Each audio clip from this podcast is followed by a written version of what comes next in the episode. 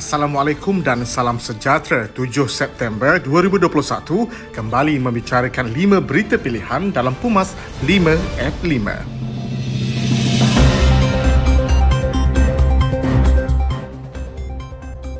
Akta anti lompat parti perlu digubal dan dilaksanakan bagi memastikan tiada ahli parlimen atau ahli Dewan Undangan Negeri melompat parti sehingga merosakkan sistem demokrasi negara. Ketua Pembangkang Dewan Undangan Negeri Sembilan, Datuk Seri Muhammad Hassan berkata, Negeri Sembilan tidak mempunyai masalah dalam menguatkuasakan undang-undang tersebut walaupun di peringkat parlimen masih belum dilaksanakan.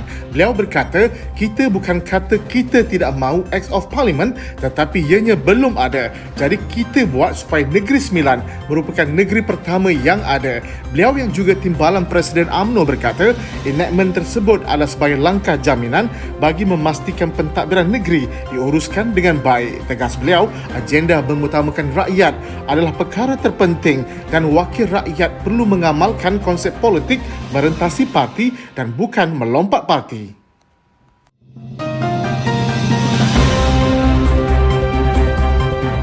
Penjawat awam yang berani perlu tampil ke hadapan dalam memberi maklumat berkenaan salah laku pengenuan kuasa oleh kerajaan dan perkara itu perlu dibawa ke muka pengadilan untuk diadili. Ahli Majlis Kerja Tertinggi AMNO, Datuk Muhammad Razlan Muhammad Rafi'i berkata, terdapat banyak arahan teknikal yang dimainkan seperti yang didedahkan oleh bekas peguam negara Tan Sri Tommy Thomas ketika pemerintahan Kerajaan Pakatan Harapan dahulu.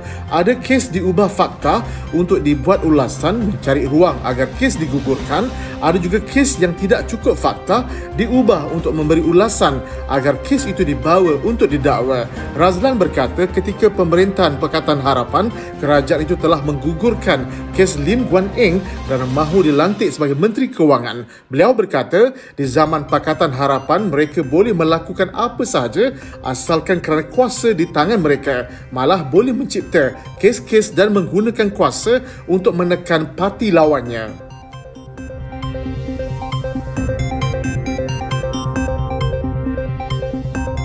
Lebih banyak bantuan akan disalurkan oleh kerajaan kepada rakyat bermula bulan depan bagi meringankan bebanan yang ditanggung oleh rakyat disebabkan oleh pandemik COVID-19.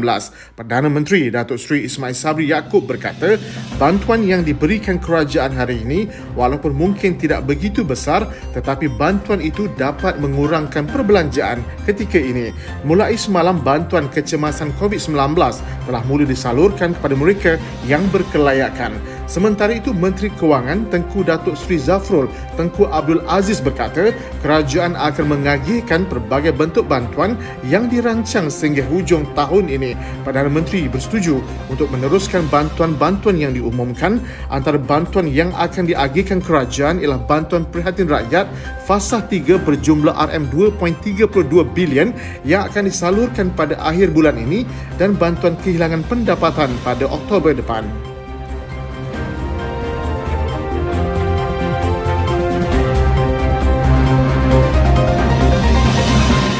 Langkah kerajaan mempercepatkan bantuan khas COVID BKC amat dialu-alukan namun bantuan tunai semata-mata tidak memadai. Ketua Penerangan AMNO Syarif Hamdan berkata untuk merancangkan ekonomi, kerajaan mesti tampil dengan ID-ID yang berbeza daripada sebelum ini. Katanya bantuan kecemasan tunai senjata utama sewaktu pandemik yang dianggap sementara. Tetapi dalam mahu beralih ke fase endemik, bermakna kita mengakui COVID akan bersama buat beberapa ketika lamanya lagi. Strategi pengukuran ekonomi makro dan ekonomi rakyat mesti lebih menyeluruh dan sampai bila hendak bergantung hanya kepada tunai dan keluaran KWSP yang jumlah simpanannya pun semakin mengecil. Tegas beliau, lebih 750,000 orang menganggur dan kebanyakannya orang muda tidak menolak wang tunai ataupun kampit beras tetapi mereka lebih mahu peluang kerja dan peluang perniagaan. Katanya lagi, orang muda di Malaysia amat komited serta bersemangat dan pada mereka tiada ganti kepada konsep menjana pendapatan untuk diri sendiri dan keluarga.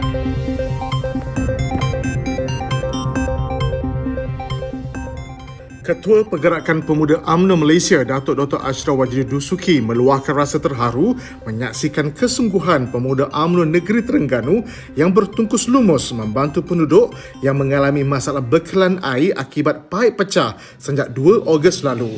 Mereka membantu secara sukarela tanpa mengenal penat setiap hari membantu penduduk di kawasan Kuala Nerus dan sebahagiannya di Sitiu.